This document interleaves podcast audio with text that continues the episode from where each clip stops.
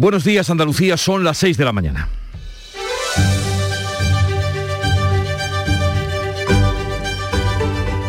Despierta tu mente, descubre la realidad. En Canal Sur Radio, La mañana de Andalucía con Jesús Vigorra.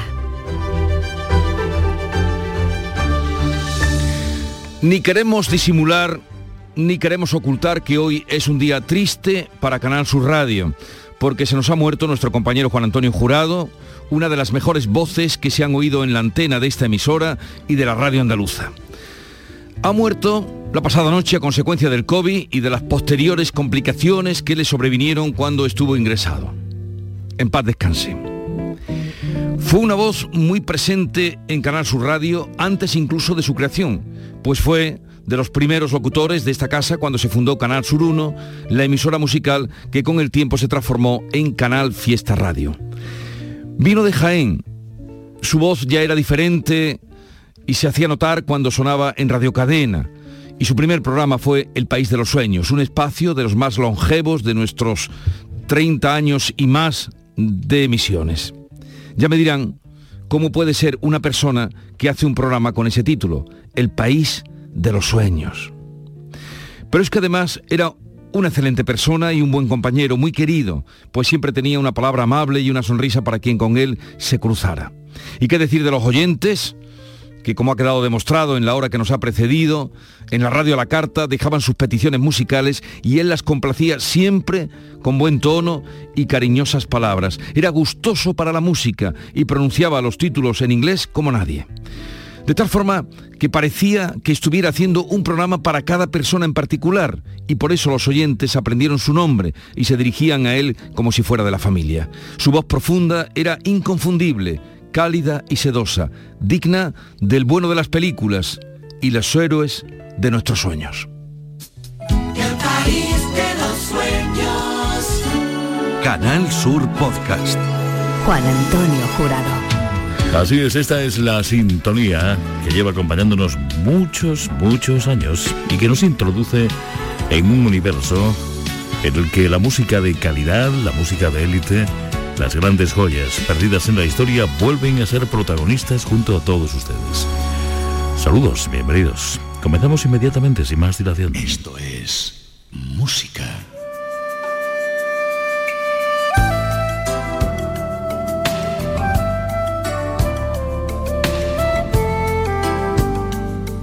El país de los sueños. Y lo hacemos en Italia.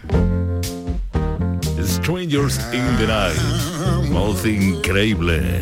Es Mario Biondi. Pues ese era Juan Antonio Jurado y esa era su voz. Petri Galeano, buenos días. Buenos días. Eh, tú además lo trataste mucho. Mucho. Y te sí. cruzaste muchas madrugadas con él. Sí, muchas madrugadas, me contó muchos chistes, me dijo muchos piropos y, y nos reímos mucho aquí. La verdad es que hoy es un día difícil, Jesús. Eh, no queremos ocultarlo y estará muy presente a lo largo de nuestro programa, pero la radio continúa, la radio no para nunca y la radio cuenta la vida. Vamos a empezar contándoles a ustedes el tiempo como viene para este viernes 17 de diciembre.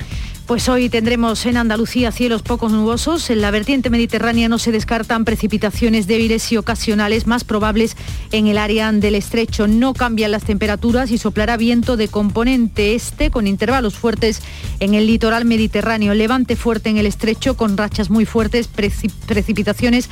También está activado el aviso naranja en Almería, Granada y Málaga hasta las 9 de la mañana. A partir de esa hora será amarillo en esas provincias y en Cádiz. A una semana de la Navidad sigue el aumento de los contagios de coronavirus. El gobierno andaluz confía en tener en breve una respuesta positiva del Tribunal Superior de Justicia de Andalucía sobre la petición del pasaporte COVID para exigirlo a la entrada de bares y locales de ocio. Tras el rechazo de este jueves, su segunda solicitud se limita a los clientes, deja fuera a los trabajadores. Se adecua así a lo planteado en el tribunal en su escrito que no veía proporcionalidad en la medida para los empleados de la hostelería por no ser obligatoria la vacunación. Mientras los datos de la pandemia siguen creciendo, en Andalucía la tasa de incidencia se sitúa en 254 casos por cada 100.000 habitantes. Las provincias de Córdoba, Málaga y Huelva superan la tasa 300. A pesar de estos datos, el gobierno andaluz no se plantea todavía ampliar restricciones, lo dice el consejero de Salud Jesús Aguirre. No nos planteamos, la incidencia va subiendo, se me hago la presión hospitalaria va, va, bajando, luego no hay por qué tomar ningún tipo de medida restrictiva por ahora en Andalucía. ¿eh? La incidencia en España ha subido 31 puntos en las últimas horas, ya está en 472 casos por cada 100.000 habitantes. Cuenta atrás para la tercera dosis de vacunación para quienes tienen entre 40 y 59 años. La Comisión de Salud Pública ha aprobado que se les inyecte un refuerzo junto con las personas que recibieron el suero de AstraZeneca. Se van a sumar así a los mayores de 60 que ya están recibiendo esa tercera dosis. En el Congreso, la ministra de Sanidad, Carolina Darias, ha subrayado la importancia de la vacunación con estos datos. Los datos, señoría, creo que son eh, contundentes. La incidencia en el total de las personas vacunadas está consistentemente por debajo de la mitad de la observada en las no vacunadas. La Junta de Andalucía abonará este mismo mes los 53 millones de euros comprometidos con los sanitarios como complemento por la pandemia. Es un anuncio que hacía este jueves el presidente Juanma Moreno en el Parlamento, coincidiendo con la sesión de control al Gobierno. Cumple así, decía, con la palabra dada. Nos comprometimos, este Gobierno, en, en plena pandemia con el COVID. Nuestros profesionales también se lo merecen y como se lo merecen y nos comprometimos a hacerlo, lo hemos hecho. Por tanto, nuestra palabra dada siempre intentamos en un 100% cumplirla. Son complementos que corresponden a los años 2019 y 2020. El presidente del Gobierno realizará hoy una declaración institucional en Moncloa tras emitir este jueves Manuel Castells como ministro de Universidades. Ha sido una renuncia que Castells, de 79 años de edad, ha tomado por prescripción médica y que había comunicado hace unos días tanto a Pedro Sánchez como a la vicepresidenta segunda Yolanda Díaz. Castells será sustituido por el catedrático Joan Subirats, de 70 años, fue concejal de Cultura del Ayuntamiento de Barcelona y es el primer ministro que procede de los comunes. Concluye la cumbre europea en Bruselas sin acuerdo sobre la energía ni sobre cómo hacer frente a la explosión de contagios de la variante Omicron. Polonia y la República Checa han rechazado la propuesta que llevaba España de hacer una compra conjunta de gas para abaratar costes. El presidente del gobierno, Pedro Sánchez, se ha lamentado, aunque dice que no tira la toalla y se va a seguir negociando. Eh, desde luego, nosotros lamentamos el que no haya llegado el Consejo a un acuerdo. Pero en fin, también es cierto que estamos abriendo camino. Ayer mismo conocimos la propuesta de la Comisión Europea de abrir la puerta a esa eh, compra conjunta de gas, pero en todo caso, desde luego, el Gobierno de España va a seguir eh, levantando la bandera de que también a nivel europeo tenemos que dar una respuesta. Por cierto, hoy el precio de la luz bate un nuevo récord histórico. El coste medio en el mercado mayorista será de 309 euros el megavatio hora, casi 7 euros más que ayer. Moncloa no sabe nada de la posible vuelta del rey emérito Juan Carlos a España. A preguntas de los periodistas sobre el rey emérito, esta madrugada Pedro Sánchez ha negado que la Moncloa le haya consultado sobre un posible regreso a España. Considera Sánchez que Juan Carlos I debe dar explicaciones y es que no hay fecha, pero se le espera después de que la Fiscalía Suiza haya cerrado ya la causa contra el rey emérito. Por cierto, que el PSOE apoya que Bárbara Rey comparezca en el Senado por el dinero que recibió tras su relación con Juan Carlos I. Continúa este viernes la negociación de la reforma laboral a pocos días ya de que acabe el plazo dado por Bruselas. Este plazo acaba el 31 de diciembre y el ambiente es cada vez más tenso. Este jueves los sindicatos han salido a la calle y exigen convenios sectoriales que tengan prioridad sobre los de las empresas. También este jueves conocíamos los preocupantes datos sobre siniestralidad laboral. Hasta el mes de octubre han muerto en Andalucía 123 personas trabajando. El año pasado fueron 120. También el volcán de La Palma, les contamos, sigue en silencio, sin tremor y con emisiones puntuales de gases. La cuenta atrás para dar por extinguida la erupción continúa. Los 10 días establecidos se cumplen el viernes de la semana que viene, como subraya la representante del Comité Científico, María José Blanco. Para poder decir que el proceso eruptivo que dio comienzo el 19 de septiembre está finalizado, los datos registrados y observables se deben de mantener en los niveles actuales durante nueve días. Y en deportes, Pues seis de nueve son los equipos andaluces que accedieron a la tercera ronda de la Copa del Rey, que estarán en el bombo en el día de hoy en el sorteo del torneo del CAO. Pasan Sevilla, Betis, Almería, Linares, Cádiz y Atlético Mancha Real. Caen eliminados Atlético Sanluqueño, Málaga y Granada. Así viene este viernes 17 de diciembre. Enseguida desarrollamos estas y otras noticias, pero ¿cómo cuentan el día de hoy, la actualidad de la jornada, los periódicos que ya ha repasado Olga Moya? Buenos días. Hola, buenos días y con mucha, muchos eh, titulares en diferentes en el país. El más destacado, la Omicron, se extiende con rapidez por España y por Europa. Dice que un 30% de los contagios que hay en hospitales de Madrid ya se deben a esta variante. En el mundo, el Banco Central Europeo reducirá la compra de deuda española un 60% en 2022. Esto conlleva, ya lo ponen un titular más pequeñito, que el Gobierno tendrá que ajustar las cuentas públicas para disminuir la necesidad de endeudamiento. Y la foto de portada es eh, muy buena. Se ve a Yolanda Díaz con el presidente de la COE, dice cercanía a la espera de la reforma laboral. Y en ABC, Castel dimite tras fracasar su ley universitaria, muy discutido por rectores, alumnos y sindicatos, alega problemas de salud, va a ser sustituido por el exconcejal de Cultura y Educación de de Colau Joan Subirach. En Ideal de Granada, ya en la prensa andaluza, la presión hospitalaria se duplica en un mes y los expertos piden restringir aforos. En el Málaga hoy, tres brotes en el regional afectan ya a 31 pacientes y a 5 trabajadores. Y en Diario de Sevilla, el furor por los test de antígenos desabastecen las farmacias. Y por último, en Diario de Cádiz, destacamos que hay seis detenidos en la bahía por los disturbios en la huelga del metal. Tres no eran del sector, uno de ellos fue condenado por homicidio. Y la agenda del día que nos trae Beatriz Almeda. Buenos días. Buenos días. El Consejo de Ministros extraordinario de hoy va a aprobar ayudas para La Palma, para el sector turístico, los pescadores y los damnificados. Estamos pendientes de que se pronuncie el Tribunal Superior de Justicia de Andalucía sobre el pasaporte COVID para la restauración y el ocio nocturno. Pendientes también de que la patronal de transporte reciba una nueva propuesta del Gobierno para seguir negociando y desconvocar la huelga del lunes, martes y el miércoles. UGT retoma las movilizaciones y la huelga en el sector de la limpieza de Córdoba. En Andújar, en Jaén, Comisiones Obreras se concentra en defensa del colectivo de la policía local. Y ya en temas más festivos, en Huelva la Junta celebra la primera gala de los reconocimientos sobresalientes Andalucía 2021. Va a ser en las cocheras del puerto. En Málaga, el Caminito del Rey abre sus puertas este viernes bajo la gestión del grupo Sando, que mantiene el precio de las entradas y el horario de apertura de 10 a 3 y media de la tarde. Y a las 9 de la noche, concierto de Navidad a cargo de la orquesta y el coro de la Universidad de Jaén en el Aula Magna.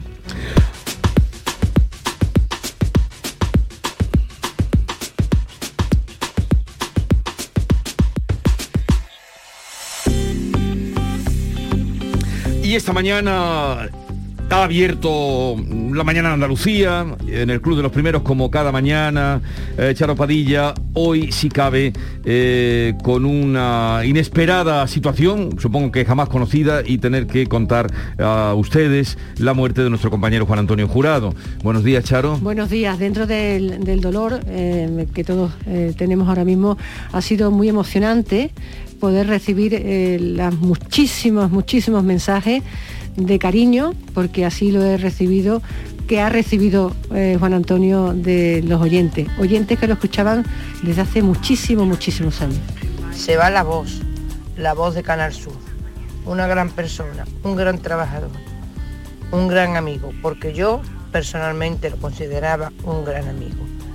Dios lo tenga en su gloria, pero que Él no ha muerto, Él siempre seguirá entre nosotros, con esa voz tan dulce, era todo corazón, era una gran persona, un gran trabajador y sé a costa que un gran amigo de sus amigos. Bueno, pues Descanse en como estas mujeres han sido mm, muchísimos los mensajes eh, donde hemos vuelto a comprobar que a Juan Antonio lo adoraban, no lo querían, lo adoraban. Estuvo justamente aquí sustituyéndote porque los viernes, eh, muchos viernes, eh, te sustituía y el día 26 de noviembre fue, Fue el, el último, que estuvo aquí sentado en aquel, en aquel micrófono. No sé si queréis eh, en este momento, porque todas lo habéis tratado, Sí, Olga, claro, sí, las sí. dos Beas. Yo, yo me quedo con el sentido del humor que tenía, lo alegre que estaba siempre, lo simpático que era, siempre con una sonrisa y creo que la pérdida es doble, como persona, como compañero y como voz, que sin duda es yo creo que la mejor voz que tiene esta radio. Mm, Yo también estoy de acuerdo contigo y ya que tú nos das la oportunidad. Fue un compañero estupendo. eh, las noches son muy duras y todos los que estamos aquí hemos trabajado de noche y lo fácil que era porque llegaba siempre eh, con algo con de humor, contándote algo, de- haciéndolo todo más fácil, ¿no? Incluso cuando le preguntabas qué horario tan duro tienes, nunca lo, lo reconocía, ¿no? Era Nunca una Siempre queja. contaba chistes, siempre entraba riéndose. ¿Os acordáis cómo, cómo saludaba siempre de decía, bueno, buenos días a todos, menos a uno. yo nunca quise, o sea, yo nunca supe que quería ¿Quién era el uno? quién era el uno, pero siempre decía, buenos días o buenas tardes a todos, menos a uno. es verdad. Pues a lo largo de la mañana eh, estará muy presente en todo el programa, no solo el día de hoy, han sido treinta y tantos años y era una voz inconfundible, mm, una de las mejores desde luego de la radio andaluza y hoy estará presente. Así es que ya lo saben ustedes, si en algún momento hoy tropezamos, ya saben que eh, estamos tristes, muy tristes. Eh, nuestro querido realizador Víctor de la Portilla también lo trató mucho, todo lo tratamos mucho porque como han dicho mis compañeras, siempre era un rostro amable, nunca le oímos una queja y además tenía un oído y un gusto para la música que hacía las delicias quienes se conectaban con él a través del País de los Sueños o en cualquiera de los programas donde aparecía.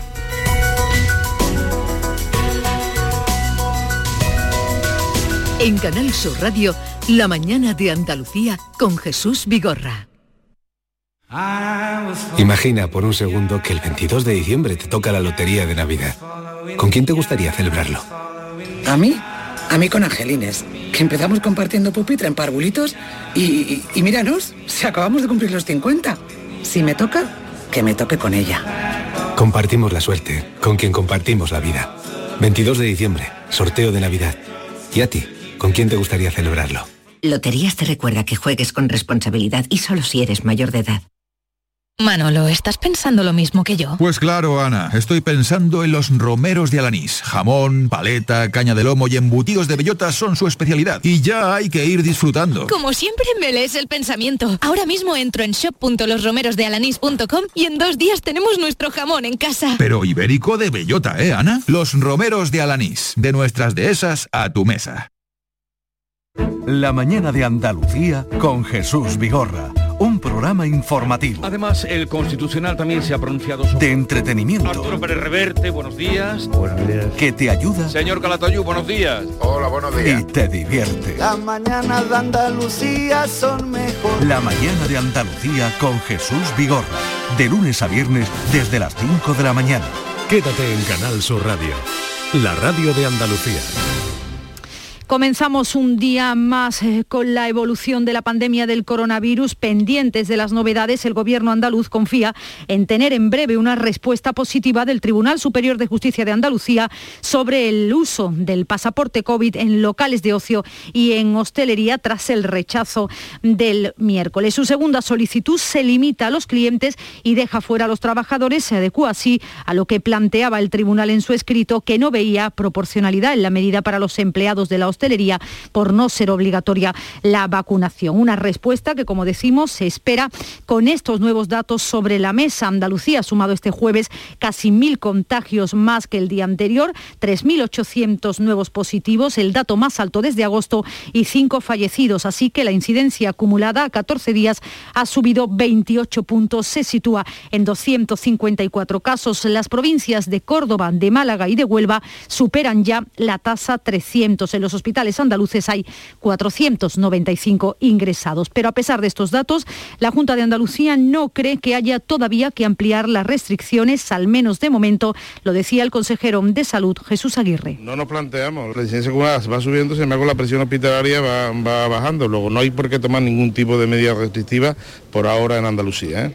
Medidas restrictivas no, pero sí que el presidente de la Junta, Juanma Moreno, pide que se sigan utilizando las mascarillas. Sería necesaria una reflexión rigurosa sobre el uso de la mascarilla en el exterior. Lo que yo recomiendo a todos los ciudadanos y lo que yo es ponérsela eh, en todo caso, ¿no? en el interior por supuesto y también en el exterior. Luego esa es mi recomendación.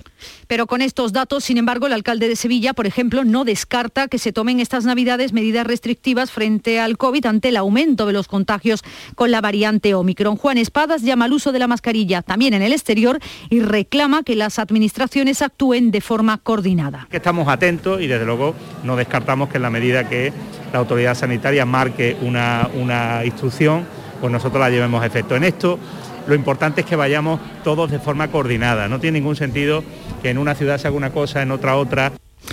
Entre los datos eh, que se han conocido hoy, tres brotes de coronavirus en el Hospital Regional de Málaga. En total, 26 personas, entre ellos cinco profesionales que han dado PCR positivas. La mayor parte de los pacientes infectados son asintomáticos. Ayer se detectaba un brote en la planta de digestivo con 15 afectados, cuatro de ellos sanitarios y otro en el servicio de medicina interna, donde hay cinco pacientes y un profesional con COVID. Estos dos brotes se suman al que se registraba el miércoles en el servicio de neurocirugía. En cuanto a los datos en España, el Ministerio de Sanidad ha notificado 28.900 nuevos positivos. La incidencia acumulada ha subido 31 puntos en 24 horas, está en 472 casos y a una semana de la Navidad, 10 comunidades se encuentran en riesgo muy alto de contagio debido a que su incidencia supera ya los 500 eh, casos. Evitar celebraciones que conlleven aglomeraciones como las cabalgatas de Reyes es lo que piden ya los expertos sanitarios, por ejemplo, el epidemiólogo Daniel López Acuña. No tener celebraciones masivas y, si es necesario, volver al cierre de algunas actividades que propician más contactos en interiores. No podemos permitirnos esas cenas de Navidad como las que produjeron el brote en Málaga. No podemos permitirnos cabalgatas, sorteos de Navidad con, con audiencia o celebraciones de campanadas de fin de año. Así que temen ya lo peor los hosteleros. El sector de la hostelería estima ya de hecho que en el conjunto del país habrá hasta un 25% de cancelaciones de cenas de empresa, aunque de momento dicen que se mantienen las de grupos familiares o de amigos. Lo ha manifestado en declaraciones a Canal Sur Radio el presidente de la hostelería de España, José Luis Izuel, que habla de unas pérdidas en el sector ya en torno al 15%, pero que podrían aumentar si continúan estos datos. Cifras económicas no sabemos, hablamos de en torno a, 10.000 millones de euros, lo que va a vender la hostelería en diciembre, y nos vamos a quedar en torno al 15% de la cifra normalizada que conocemos en el año 19. Y ante estas reuniones navideñas se produce ya, se está produciendo un aumento importante en la venta de test de antígenos en las farmacias andaluzas. En algunos puntos, como en Córdoba, aseguran que esta demanda ha subido un 300%. María Romero es farmacéutica. La verdad es que en estos últimos trayectos del mes que llevamos ha subido bastante. Cenas de Navidad, comida de Navidad, la gente pues quiere prevenir que no está infectada para no infectar empresas y demás. La mejor prevención es la vacuna, dicen los expertos, así que empieza también ya la cuenta atrás para la tercera dosis de la vacunación para quienes tienen entre 40 y 59 años. La Comisión de Salud Pública ha aprobado que se les inyecte un refuerzo junto con las personas que han recibido el suero de AstraZeneca. Se van a sumar así a los mayores de 60 años que ya están recibiendo esta tercera dosis. Esta decisión va más allá de la propuesta de la ponencia de vacunas que avaló el, también el Consejo Interterritorial de Salud y que planteaba la franja entre 59 y 50 años, pero que finalmente se ha ampliado hasta los 40 eh, años. En el Congreso, la ministra de Sanidad, Carolina Darias, ha subrayado la importancia de la vacunación. Los datos, señoría, creo que son eh, contundentes. La incidencia en el total de las personas vacunadas está consistentemente por debajo de la mitad de la observada en las no vacunadas. ¿Qué otro dato resaltar, en efecto importante, de las altas coberturas vacunales en nuestro país? Los porcentajes de hospitalización y de UCI son hasta tres veces menor y para fallecidos casi diez veces menor que en la segunda, tercera y cuarta ola. La Junta de Andalucía, por otra parte, va a abonar este mismo mes los 53 millones de euros comprometidos con los sanitarios como complemento por la pandemia. Es un anuncio que hacía ayer el presidente Juanma Moreno en el Parlamento en la sesión de control al Gobierno. Cumple así, decía, con la palabra que había dado.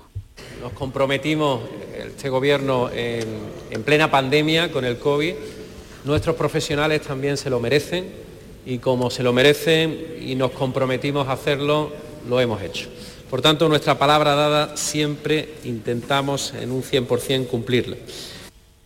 Los eh, complementos corresponden a los años 2019 y 2020. Y la Asociación COVID Persistente de Andalucía se ha reunido ya con el defensor del pueblo andaluz para hacerle llegar sus reivindicaciones. Piden una mediación, la mediación con las administraciones, reclaman que se rebajen los criterios para incluirlos en el protocolo.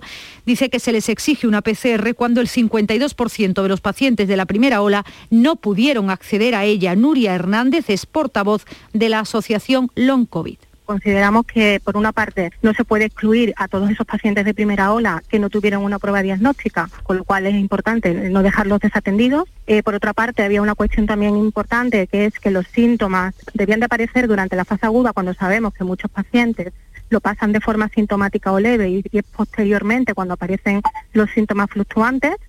Y mientras que está pasando en el exterior, pues por ejemplo, Francia ha cerrado su frontera a los turistas de Reino Unido tras registrar récord de contagios de COVID. Solo podrán viajar a Francia los británicos con justificación laboral, médica o familiar para frenar a Omicron. Deberán hacerse un test 24 horas antes de viajar. Por lo que se refiere al tráfico internacional, pues empieza a normalizarse después del colapso sufrido por las restricciones de la pandemia, aunque con un significativo encarecimiento de los fletes porque el precio de los contenedores se ha multiplicado por 10. Lo ha detallado en el Mirador de Andalucía ante Canal Sur Radio Pablo León, fundador de la empresa Sosten Plans que desde hace 10 años trabaja y reside en la ciudad china de Shanghái más o menos se ha estabilizado la situación. Eh, seguimos sufriendo precios muy altos de, de, transporte de contenedores. Cuando antes se pagaban unos 1.500 euros por traer un contenedor desde Asia hasta España, ahora estamos hablando de precios de 15.000 euros. Pero por lo menos la disponibilidad se ha normalizado. Y la cita política hoy del día, el presidente del Gobierno va a realizar hoy una declaración institucional en Moncloa tras dimitir este jueves Manuel Castells como ministro de Universidades. Ha sido una renuncia, la ha tomado por prescripción médica, ya la había comunicado al presidente y a la vicepresidenta segunda, Yolanda Díaz. Durante dos años en los que Castells ha estado en el Gobierno se han ampliado las becas universitarias y se han reducido las tasas, aunque ha quedado pendiente la reforma universitaria que plasmó en el anteproyecto de ley orgánica del sistema de universidades aprobado por el Gobierno en agosto. Para elaborar este anteproyecto hemos procedido durante un año a la consulta uh, de uh, múltiples actores, todos los órganos colegiados competentes en el sector universitario. Hemos hecho exactamente 70 reuniones en este sentido. La mañana de Andalucía. En la Universidad Internacional de Andalucía estamos especializados en posgrado y formación permanente desde hace más de 25 años. Estamos especializados en hacer que nuestro alumnado crezca profesionalmente, en formarle a la medida de sus necesidades. Estamos especializados en especializarte. Descubre más en unia.es. Canal Sur Radio es la emisora que más ha crecido durante 2021. El Club de los Primeros es el programa más oído entre las 5 y las 6 de la mañana. La mañana de Andalucía con Jesús Vigorra incorpora 52.000 nuevos oyentes. En el fin de semana, Domi del Postigo reúne a 115.000 oyentes. Y en Internet, el programa del Yuyu acumula 1.130.000 descargas. Gracias por confiar en nosotros. Gracias por escucharnos. Canal Sur Radio es la radio de Andalucía.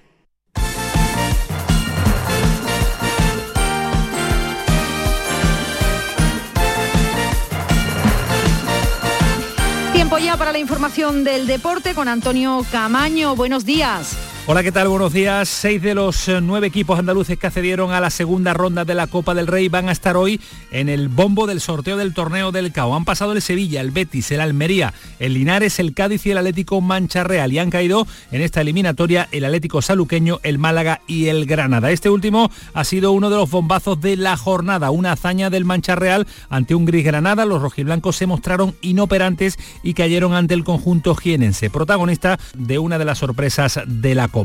El Sevilla recuperándose del sufrimiento del partido de Copa del Rey ante el Andrax, va a estar también en el sorteo de hoy. Buenas noticias para Julen Lopetegui porque ha recuperado jugadores como Campo, Fernando y sobre todo Marcos Acuña. Y muy pendientes hay que estar de la evolución del vestuario del Real Madrid porque se enfrenta al Cádiz este fin de semana con muchas ausencias por COVID-19. Modric y Marcelo ya se conocían. En el día de ayer se le sumaron Asensio, Bale, Lunin y Rodrigo, además del asistente técnico David Ancelotti, hijo del entrenador del conjunto madrileño.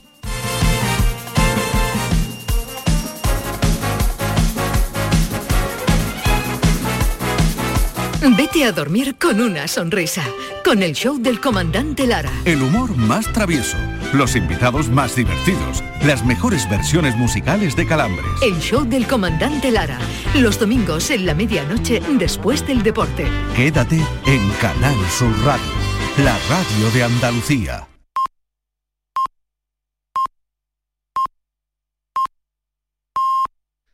Andalucía son ya las seis y media de la mañana.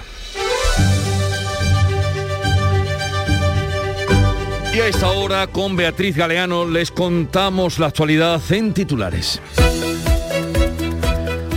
Cinco muertes por COVID en Andalucía, 48 en España. A una semana de la Navidad, la tasa sube 29 puntos en la comunidad hasta los 253 casos, suma 31 en el país que llega hasta los 472, cerca ya de esa barrera de los 500 que marca el riesgo muy alto de contagio. El Hospital Regional de Málaga presenta tres brotes de COVID activos. Suman una veintena de positivos entre sanitarios y pacientes de las plantas de digestivo, medicina interna y neurocirugía. La mayoría están aislados, asintomáticos o con síntomas leves. Los mayores de 40 años tienen autorizada la tercera dosis de refuerzo. Se vacunarán primero los de 50 a 59. Se administrará seis meses después de haber completado la pauta en el caso de AstraZeneca a los tres meses. La Junta abonará este mes los 53 millones de euros comprometidos con los sanitarios por su sobreesfuerzo durante lo peor de la pandemia. Lo ha anunciado el presidente de la Junta, Juanma Moreno, en el Parlamento, donde ha replanteado al Ejecutivo Central que imponga de nuevo la mascarilla en exteriores para prevenir los contagios en Navidad. El ministro de Universidades, Manuel Castells, presenta su renuncia por razones de salud y prescripción médica. Así que deja inconclusa la ley de universidades, su proyecto más importante. Pedro Sánchez va a hacer una declaración institucional esta mañana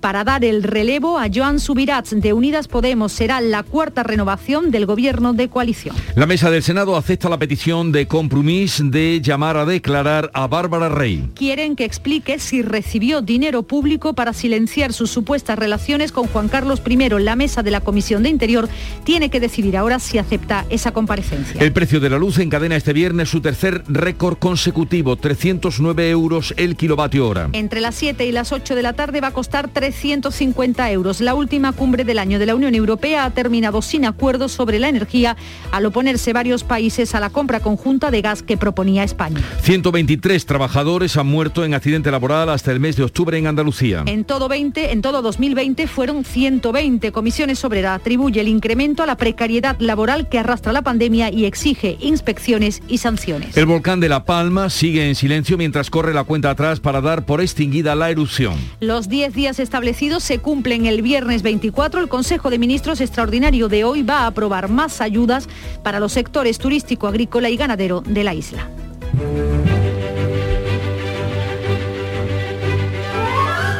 El calendario eclesiástico recuerda cada 17 de diciembre, día en el que estamos, a Santa Yolanda. Era una religiosa que fue madre superiora durante 25 años en un monasterio alemán. Y a nuestra Yolanda Garrido, desde aquí, si a esta hora nos escucha, le daremos, eh, la felicitamos y luego le daremos un abrazo. Tal día como hoy, 17 de diciembre de 1981, el Congreso de los Diputados aprueba el primer Estatuto de Autonomía de Andalucía. Y en 1994, un día como hoy, Galerías Preciados presentó suspensión de pagos para evitar la quiebra. Para ti que te gustan las líneas simples y estrictas, Galerías presenta la más exclusiva colección de moda en blanco y negro, tan femenina como elegante. Ven a Galerías. Marcando estilo. 27 años hace de esa suspensión de pagos y quiebra de uno de los potentes grandes almacenes de este país. Y tal día como hoy, hace 10 años, 2011, en Corea del Norte, murió Kim Jong-il, 69 años tenía, presidente de Corea del Norte, luego de gobernar el país durante 17 años y ahora tenemos a Kim Jong-un.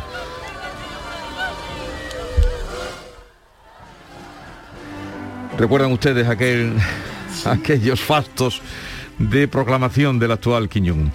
Y he traído una cita hoy de eh, Federico García Lorca anunciando, aprovecho para anunciar el libro que presentaremos a partir de las once y media, Las mujeres de Federico, de Ana Bernal, que dice así, el día que uno deja de luchar contra sus instintos, ese día ha empezado a vivir. Así es que nos empeñen en ello. ¿Lo has cogido? Como decía Sí, el lo- otro. Lo he cogido, pero tú traes unas citas mm, que no te... ¿Tú te aplicas esa cita? No, no, yo, yo no me aplico nada. Yo traigo citas, reflexiones que me llaman la atención. Pero para cada uno luego que haga con ella lo que quiera. Pero, En fin. eh, si yo estas citas me las aplicara sería un ciudadano modelo. No, no estaría aquí. Pues no Eh, sé, de vez en cuando no. De vez en cuando traes unas citas que sería lo contrario. El día que uno deja de luchar contra sus instintos, ese día ha empezado a vivir. ¿Pero está de acuerdo? Pues mira, yo creo que a veces sí, a veces no. Un poco sí, a veces sí, a veces no, como la canción. Bien, esta es la cita de hoy que ustedes pueden seguir en arroba anda con vigorra. Segunda entrega de lo que la prensa cuenta hoy, Olga Moya. Bueno, pues vamos a comenzar con una fotografía que me ha llamado mucho la atención en la portada del Mundo. Dice cercanía a la espera de la reforma laboral y desde luego la fotografía pues muestra esa cercanía, la de la vicepresidenta, ministra de Trabajo, con el presidente de la COE.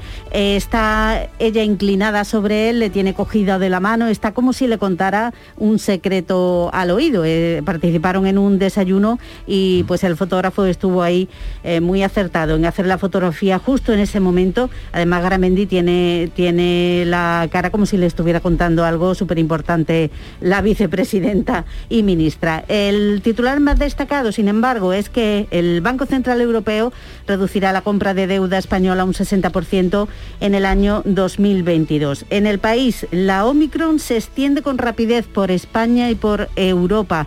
Los eh, expertos advierten de que la explosión de casos va a llevar a más mortandad. Y un asunto que prácticamente está en toda la prensa nacional, pero que ABC eh, pone en su portada, prácticamente le dedica casi toda la portada, Castells dimite tras fracasar su ley universitaria. Muy discutido por rectores, alumnos y sindicatos, alega problemas de salud. Va a ser sustituido por el exconcejal de Cultura y Educación de Ada Colau, Joan Subirach.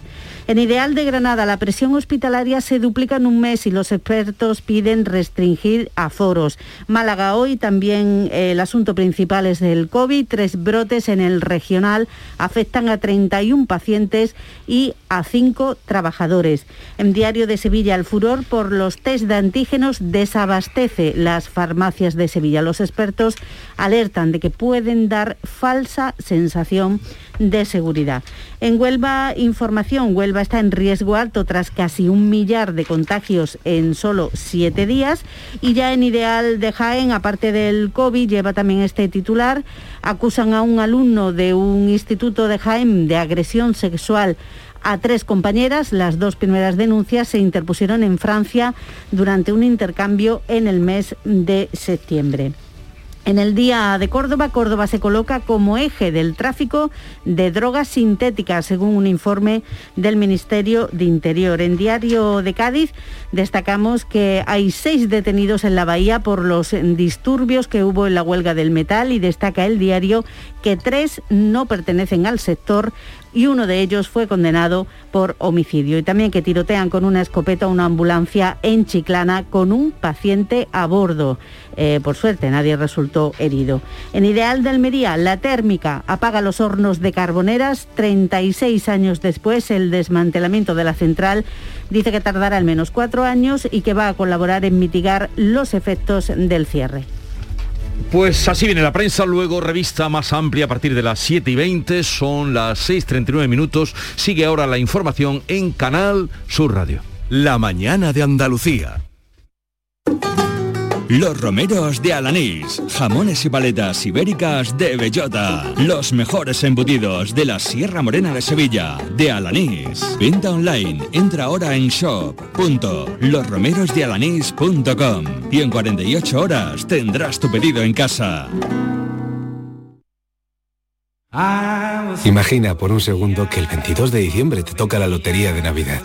¿Con quién te gustaría celebrarlo? Pues yo lo tengo clarísimo, con mis vecinos de Villanueva. Si es que nos acabamos de mudar y nos han recibido como si fuésemos de allí de toda la vida. Ay, cómo nos toque a todos. Compartimos la suerte, con quien compartimos la vida. 22 de diciembre, sorteo de Navidad. ¿Y a ti? ¿Con quién te gustaría celebrarlo? Loterías te recuerda que juegues con responsabilidad y solo si eres mayor de edad. La mañana de Andalucía. Canal Sur Radio. En la crónica política andaluza nos ubicamos en el Parlamento. El debate de este jueves entre Partido Socialista y Partido Popular giraba de nuevo en torno a la falta de consenso para aprobar los presupuestos del año que viene. Como gesto de buena voluntad, los socialistas ofrecían al Gobierno un nuevo ofrecimiento, hacían un nuevo ofrecimiento al Gobierno, un pacto sobre la ley de modernización de la Administración Pública. Ángeles Ferris es portavoz del Grupo Socialista. Yo no sé si tiene que pedirle usted permiso a Macarena Olona, a Ayuso o a Casado, pero si usted usted tan libre como dice, hagámoslo juntos. Es su decisión. Tome esa decisión y díganos cuándo nos vemos. Juanma Moreno recogía el guante, pedía seriedad a la portavoz socialista. Si usted quiere acordar con el gobierno, lo tiene bien sencillo. Realismo, realismo, sensatez y algo fundamental, credibilidad. Y la credibilidad solamente se gana haciendo lo que uno dice y no haciendo lo contrario de lo que uno dice, que es exactamente lo que usted lleva practicando desde que llegó como portavoz de esta Cámara con su jefe de fila. Muchas gracias.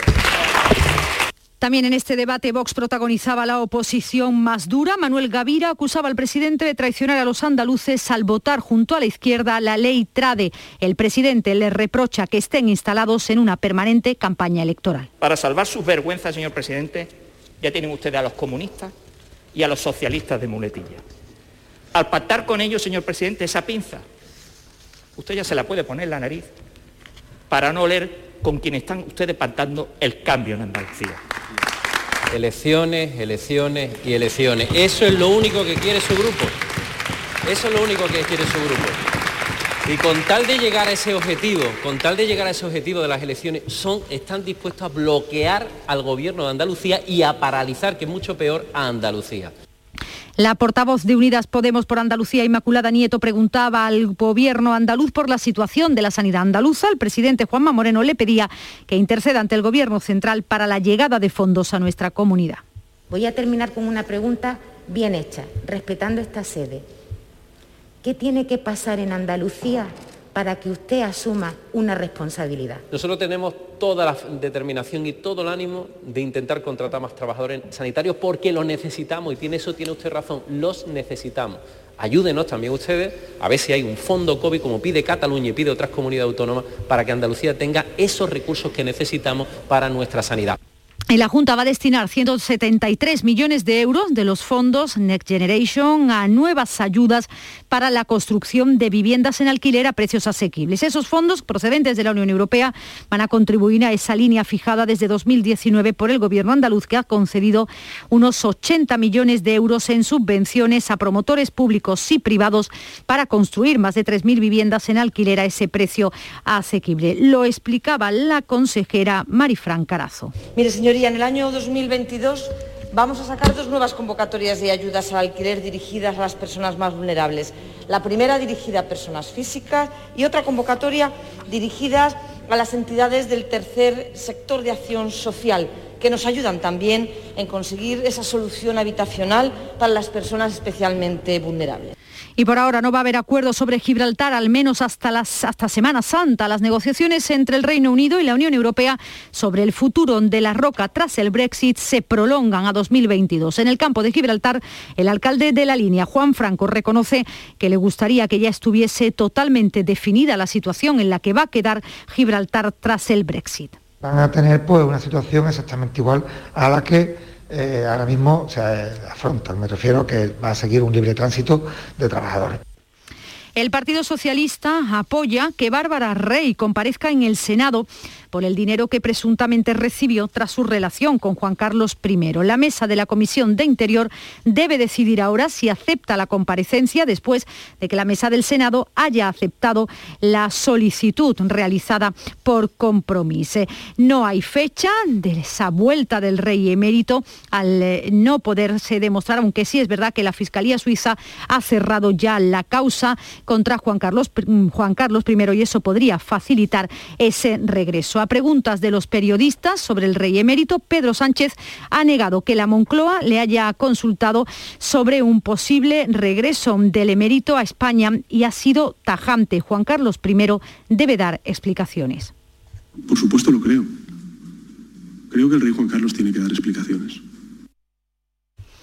Concluye, por otra parte, hablamos de otro asunto en el que también ha estado presente Pedro Sánchez, ha concluido la cumbre europea en Bruselas sin acuerdo sobre la energía ni sobre cómo hacer frente a la explosión de contagios de la variante Omicron. Polonia y la República Checa han rechazado la propuesta que llevaba a España de hacer una compra conjunta de gas para abaratar costes. El presidente Pedro Sánchez se ha alimentado de ello, aunque asegura que no tira la toalla y que se va a seguir negociando porque este asunto interesa a todos. Desgraciadamente no hemos podido llegar a un acuerdo. Eso no significa que no se vaya a seguir tratando este tema en los próximos consejos. Así eh, se ha acordado que podamos eh, continuar debatiendo y viendo qué medidas podemos poner en marcha ante el alza eh, de los precios en los mercados mayoristas y también el alza en el precio del gas. Y eso mientras la luz, el precio de la luz sigue creciendo de forma imparable, nuevo récord hoy, el coste medio en el mercado mayorista será de 309 euros, el megavatio hora son 7 euros más que ayer y la hora más cara será entre las 7 y las 8 de la tarde cuando la electricidad va a marcar otro máximo con 350 euros. El gobierno ha anunciado la prórroga de la reducción del IVA para la luz y se reafirma en la promesa que hizo el presidente de que a final de año pagaremos menos que en 2018. Pero Rubén Sánchez de la Asociación Asociación de Consumidores eh, Facua acusa al Ejecutivo de mentir con esta promesa. Nos están mintiendo, nos están tomando el pelo. Este gobierno, como todos los gobiernos anteriores, se ha plegado a los intereses de las eléctricas y no va a cumplir ni tan siquiera esa medida de igualar 2018. Eh, tendría que mm, producirse una situación tan extraña como que en el mes de diciembre la factura fuera negativa, que le saliera a devolver. Eso evidentemente no va a ocurrir. La mañana de Andalucía. Mamá, ¿este año podemos celebrar una Navidad de verdad? ¿Cómo de verdad, hija? Con los abuelos, los tíos, como siempre. Claro, hija. Llama al abuelo y dile que lo estamos esperando. Sí. Abuelo, este año nos vemos en la cena y tráete ese marisco tan riquísimo. Claro, pequeña. Mariscos Apolo siempre está presente en estos momentos. Nos vemos luego. Estas navidades elige sabores únicos. Elige Mariscos Apolo. Descubre con gente de Andalucía los mejores productos y sabores de la provincia de Sevilla con la Feria de Productos Locales Sabores de Navidad. Este domingo estaremos nuevamente en el patio de la Diputación de Sevilla para que conozcas productos muy solicitados y de primerísima calidad. Conservas, chacinas y carnes, comidas preparadas, quesos, arroces, cítricos, mieles. Gente de Andalucía, este domingo desde las 11 de la mañana en la decimotercera Feria de Productos Locales Sabores de Navidad con el patrocinio de ProDetour, Diputación de Sevilla. La mañana de Andalucía. Canal Sur Radio. Pendientes también hoy del volcán de La Palma, aunque parece que comienza a ceder, este volcán sigue en silencio, sin tremor y con emisiones puntuales de gases. La cuenta atrás para dar por extinguida la erupción continúa. Los 10 días establecidos se cumplen el viernes 24, como subraya la representante del Comité Científico, María José Blanco. Para poder decir que el proceso eruptivo que dio comienzo el 19 de septiembre está finalizado, los datos registrados y observables se deben de mantener en los niveles actuales durante nueve días.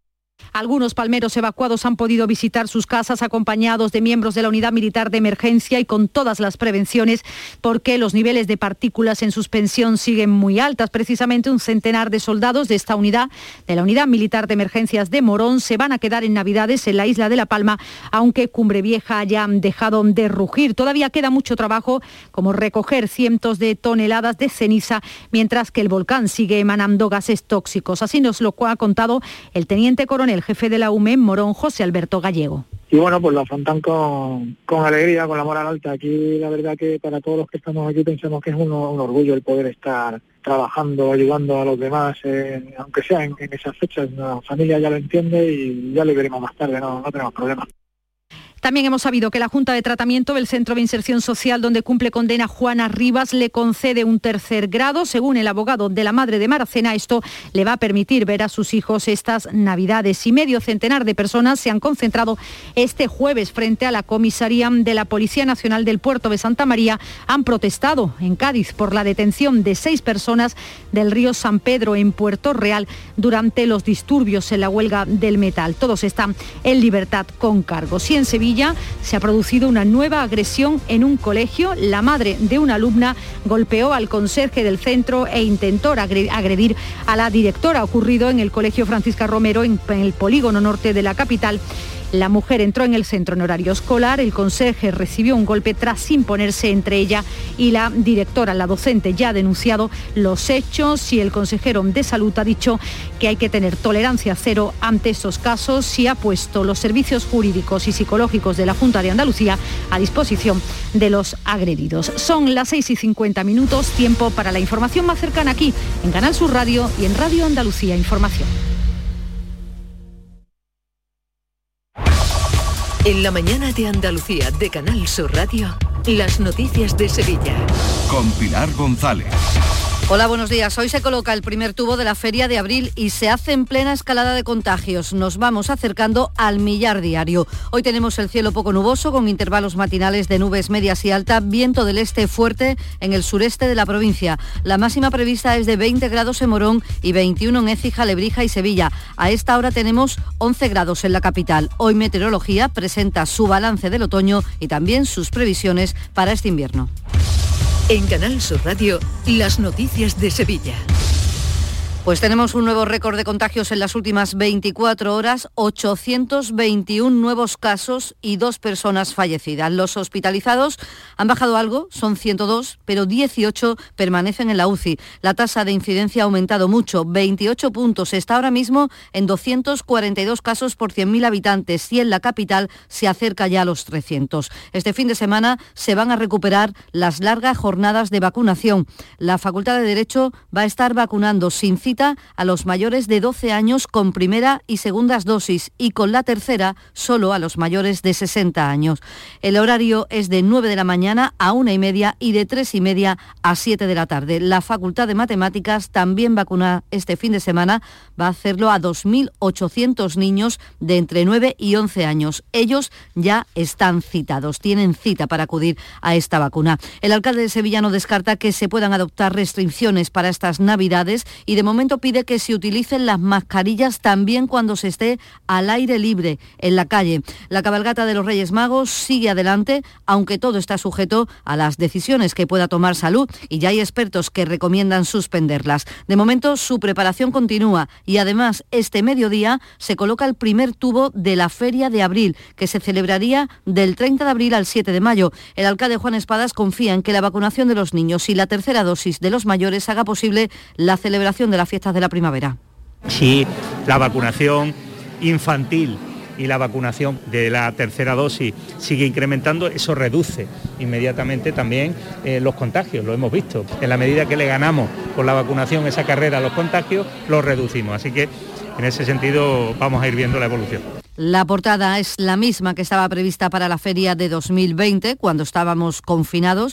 Recrea el Hotel Alfonso XIII junto a un homenaje a Magallanes en el quinto centenario de la primera vuelta al mundo. 6 de la mañana y casi 53 minutos. Queda muy poco para la llegada de la Navidad. Encuentra todo tipo de decoración para Navidad en Plástico Sur. En Plástico Sur tenemos de todo lo que puedas imaginar. Juguetes, decoración, hogar, alimentación, hostelería y a precios inigualables. Además, en plásticosur.com estrenamos web y lo hacemos con un 5% de descuento en la primera compra. Plástico Sur, la mayor superficie para empresas y autónomos en Sevilla. Encuéntranos en el Polígono Industrial Los Girasoles o en www.plásticosur.com. Porque realizar una obra eficaz y eficiente en Sevilla es posible. Revesan. Contamos y trabajamos con arquitectos, administradores de fincas y para particulares, llevando a cabo sus proyectos con la calidad y seriedad que nos caracteriza. Contáctenos en revesan.es. Revesan, transformando Sevilla. Las noticias de Sevilla. Canal Sur Radio. La Consejería de Fomento ha comenzado las obras de reparación de la carretera de Morón de la Frontera, la A360, de acceso principal a la base aérea. Tiene un presupuesto de un millón y medio de euros y supone un cambio radical en la seguridad vial de una vía que lleva muchos años demandando esta actuación. Y un centenar de militares de la unidad de emergencias de la base de Morón precisamente va a permanecer en Canarias estas Navidades. Aunque la actividad del volcán está al mínimo, podría reactivarse en unos días y además todavía queda trabajo por hacer, según ha explicado en Canal Sur Radio el teniente coronel José Antonio Gallego y bueno, pues lo afrontan con, con, alegría, con la moral alta. Aquí la verdad que para todos los que estamos aquí pensamos que es un, un orgullo el poder estar trabajando, ayudando a los demás, aunque sea en, esas fechas. La familia ya lo entiende y ya lo veremos más tarde, no, no tenemos problemas. Hablamos ahora de reinserción laboral. La cuarta edición del Plan Sevilla Integra para personas en riesgo de exclusión social llega a su fin con más de 3.500 participantes. Más de 800 de ellos han sido contratados y 1.200 han realizado prácticas. Es el balance que hace el Ayuntamiento, que ha invertido 3 millones de euros en este programa en la capital. Entidades sociales se encargan de la formación y de llegar a acuerdos con empresas que ofrecen oportunidades laborales a los alumnos, como Lola Sánchez, vecina de Tres Barrios Amate. He sido una mujer que me he dedicado a limpiar, a trabajar en la calle, nunca he tenido una oportunidad de poder trabajar en ningún sitio. Me metí a dar un curso de carnicería y charcutería. Me metieron en unas prácticas y hasta el día de hoy pues, estoy trabajando, supermercado, al campo, muy orgullosa. El candidato del Partido Popular a la alcaldía de Sevilla, José Luis Sanz, ha visitado el entorno de la estación de Santa Justa para denunciar el abandono que sufre esta zona de la ciudad, cuyo plan se encuentra en tramitación desde hace más de dos años. Sanz ha anunciado que si llega a ser alcalde cambiará ese proyecto de reurbanización. Supongo que algún retraso supondrá, pero creo que un proyecto de ese tipo, ¿eh?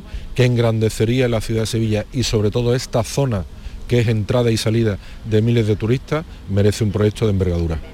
Y hoy les contamos una agresión que se ha producido en el Colegio Francisca Romero, en el polígono norte de la capital. La madre de una alumna, según la denuncia de la directora del centro ante la policía, irrumpió en horario escolar y agredió al conserje y a una profesora. El consejero de Educación, Javier Imbroda, ha insistido en la tolerancia cero ante este tipo de casos. Vamos a ir con todas las de la ley, para que de una vez por todas desterremos este tipo de actitudes lamentables y penosas de determinados padres o madres. ¿no? Así que quiero que se lo piensen bien, se lo piensen bien. Es decir, para nosotros el docente es una figura sagrada. La audiencia de Sevilla ha condenado a cuatro años de cárcel a una mujer acusada de estafar cerca de 55.000 euros a un hombre tras hacerle creer que tenía problemas económicos derivado de un cáncer y que había sido abandonada por su pareja. La abogada de la acusación, Valle Montero, ha contado a Canal Sur cómo se las ingeniaba para ganar la confianza del hombre. Empezó con pequeñas cantidades de dinero, pues me hace falta porque me van a cortar la luz, me van a cortar el agua. Empezó así poco a poco y en esa amistad que fueron trabando, con esa pena le presentó a la hija, ella que se estaba enferma, le daba una apariencia de una mujer formal que tenía problemas, y él lo que, apiadándose de su situación, pues empezó a dejarle cantidades y cantidades y cantidades de dinero a lo largo de tres años. Y la policía ha detenido a nueve personas por robar 134 catalizadores de vehículos. Formaban un grupo organizado y especializado que actuaba en Sevilla, en Dos Hermanas, en Alcalá de Guadaira y en Córdoba. Cuestan entre 500 y 1.000 euros y en algunos casos suponía para el propietario del coche que el seguro lo declarara siniestro total. Y es que según la portavoz policial Estivalis Marín, escogían vehículos antiguos por un motivo muy específico general se centraban en los vehículos más antiguos, ya que estos poseen unos catalizadores con gran cantidad de metales preciosos como el paladio, el platino y el cromo, que tienen gran valor en el mercado negro. 6 y 57. Han sido días duros, meses separados, vernos a través de pantallas y de abrazos virtuales. Sí, hija, estoy llegando. Voy en el autobús. Estamos deseando verte, mamá. Si algo nos ha enseñado esta pandemia, es que moverse es un regalo. Hija, mamá, ¿cómo os he echado de menos? Esta Navidad vuelve a moverte por Sevilla. Feliz tu Sam. No es tiempo de jugártela y menos con tu vehículo. En Talleres Carranza en Montequinto lo sabemos y te seguimos dando el mejor servicio. Con el aval de más de 20 años de experiencia en mecánica general, diagnosis, electricidad, electrónica, chapa y pintura. Talleres Carranza en Montequinto, en calle Numa 1, 3 y 5. Talleres Carranza, cuestión de confianza. En Canal Sur Radio, las noticias de Sevilla.